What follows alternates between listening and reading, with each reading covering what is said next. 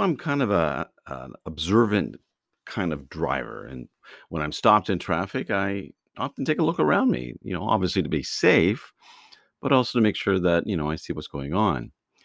And every now and then I see someone through my rearview mirror who is very animated. They're talking through their Bluetooth because I see nobody else in the vehicle, and their hands are flapping away. Do you talk with your hands too? Now, I hope, I hope you can at least leave one hand on the wheel, or you wait until you're stopped before you get really, really animated. Because, well, you kind of need both hands on the wheel, don't you? And I often wonder if you're that animated, could you talk if someone held your hands? Just wondering, kind of curious. Welcome to a new episode of Speed Bumps, a safe driving podcast. In this episode, we'll talk about preparing your vehicle for spring, how keeping the kids amused on road trips can actually be easy, and what kind of driving footwear is best. Let's go.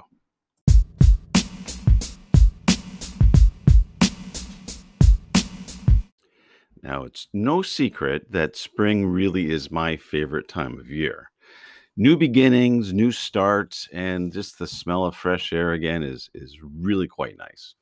I think your car likes spring too, because you know after the the winter depends on where you live. If you've had a nice cold, snowy, icy winter, your car needs a little bit of a freshen up.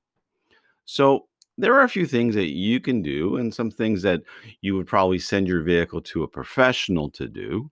But one of the things that you really want to work on to freshen up your car is to check the fluids.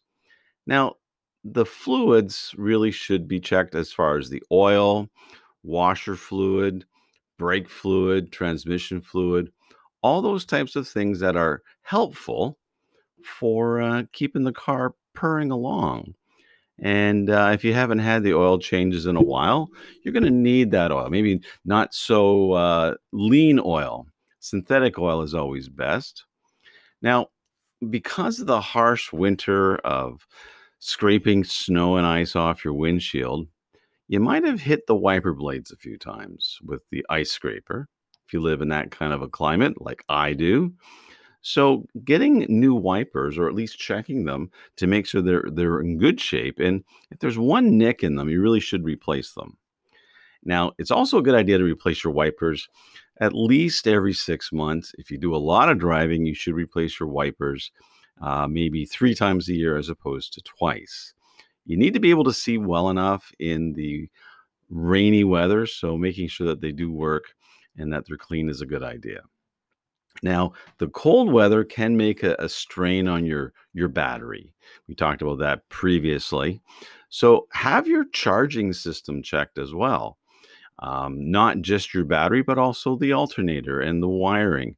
Uh, make sure that you can take it to a, a, reputable automotive center and have them do a, a proper check. And you don't want to be stuck somewhere and realize that your vehicle's not going to start again. So, always a good idea to have that checked after the winter and the harshness of starting up a cold battery. Now, speaking of winter and harshness, driving over big chunks of snow and ice can do a little bit of damage to your exhaust system. So it's a good idea to also have that checked. So have a nice spring tune up for that. And they can check the seals, make sure there's no holes in the exhaust pipe, the manifold, and the muffler. And mm, yeah, we still need the muffler and because it muffles the sound. But you don't want to have a hole in it because of uh, all the debris that you may have driven over during the, the winter time.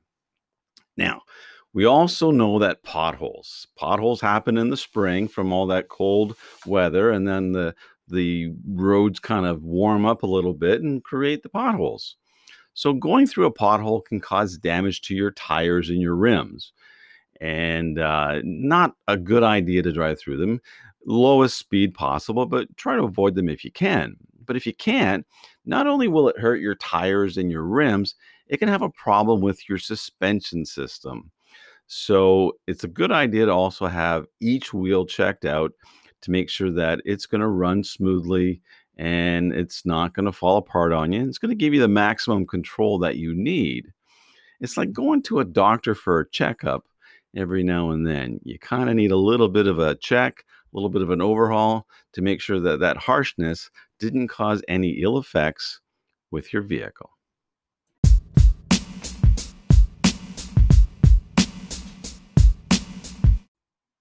You know, traveling with kids can be kind of stressful at the best of times.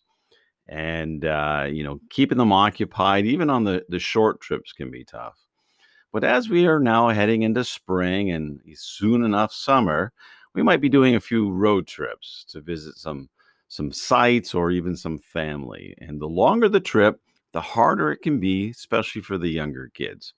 So what can we do as parents and drivers to keep our kids amused on road trips? But let's understand first of all why we want to do that. It can be quite distracting having the screaming kids, whiny kids, crying kids while you're trying to focus on where you're going and trying to deal with the traffic at the same time. So we need to give them things to do. So this should really be planned.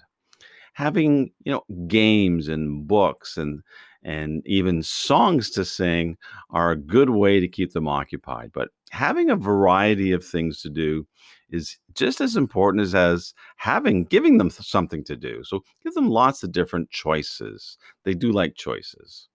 Now, some of the choices that you're going to have to do is, you know, they're going to get hungry and thirsty. So water is good or juice if you have them. But water is good and some healthy snacks. Try to avoid that additional sugar. You don't need them bouncing around in the back of the car while the driver's trying to figure out where they're going. Now, because they're going to get fidgety after a little while, and you know your kids better than anybody else, you're going to have to schedule breaks on your trip. Now, whether or not you can go two hours or one hour or even just every half an hour, you're going to have to figure that out. But you need to have a place where everybody can stretch their legs. There should be a washroom close by because, you know, the moment you leave, they're going to have to go anyway. So have those places. And when you take those breaks, not just for stretching your legs and things like that, let them run around for 10 or 15 minutes.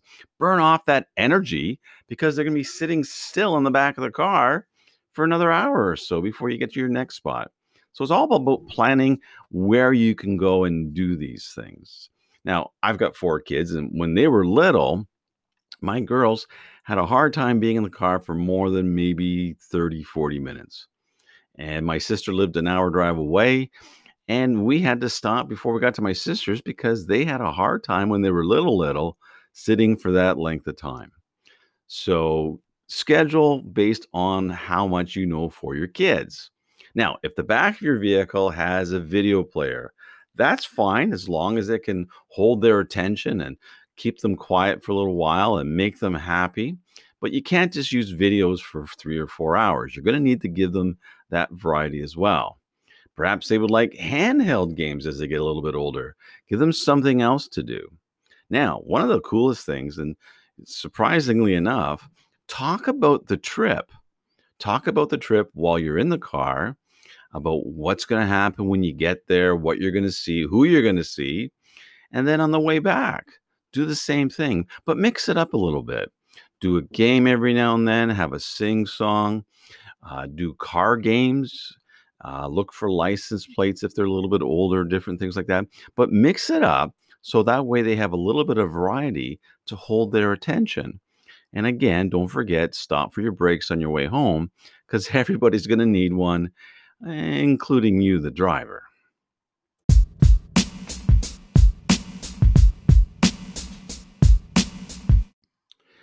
I've often been asked as the years went by of what kind of footwear is best for driving in? And depends on where you live and sometimes there's a little myth that goes along that it's illegal to drive barefoot. Well where i live in ontario canada it is not illegal to drive barefoot. Now it's not always recommended but it's not illegal. Now the reason why it's not recommended is when you have proper footwear the sole of the the footwear is firm and when you press the gas and the brake it responds immediately to that pressing but because your foot is fleshy, there's a bit more of a give before the pedal is pressed. So you're not going to get the instant, spontaneous movement of whether stopping or going that you really want. So having good footwear is important too. Now, for human nature, we should also be able to feel the pedals. When I was on Canada's Worst Driver, our first season, it was in the winter, and one of the worst drivers had not driven very much over the years. So they had a hard time feeling the pedals as they wore winter boots. So if you have that same problem, you may want to have different footwear in the winter. So I always recommended my students that if it's snowy, but it's not deep snow, and I'm picking you up at home or even at school, wear running shoes or some soft soled shoes. That way you can still feel the pedals, but maybe bring your boots or bring the shoes and change into the shoes before the driving starts. So you want to be prepared to drive. Now, as we head into spring and again going into summer, we want to have the proper footwear. So there's a lot of people that are going to wear sandals or flip flops and those types of, of footwear. And they're fine. They keep your feet nice and cool and different things like that. But you have to ask yourself are they the proper footwear to drive in? Well, what I mean by that is are they going to slip off your foot? If there's a chance that this footwear is going to slip off your foot, then you may want to drive in something different because there is a human nature that if you lose your footwear, your first thought is to slide your foot under the pedals to find that sandal or flip flop instead of pressing the proper pedal. You don't want it to slide off. So, one of the things, if you're unsure, is have some driving sandals if you like, but there, there's a back to it. So, it's not going to slide off the back of your foot. Um, wear some running shoes, something soft soled, something still airy that will allow you the control of the pedals and still stay on your foot. Um, I've picked up uh, a student over the years where they're working in the in the summertime and they're wearing work boots. Now, although it's not the big thick soled winter boots, this the thick sole and the steel toe very very difficult to feel the pedals. So you want to be able to feel the pedals. And you want your feet not to be uncomfortable as you're driving. So decide what's the best shoe footwear for you to drive in and to be able to maintain control. Besides, no one's really looking at your feet when you're driving. It's more of controlling the vehicle as you're driving. And maybe once you get to your destination, you can put on those glamour shoes so that way everybody can see just how good looking your feet really are.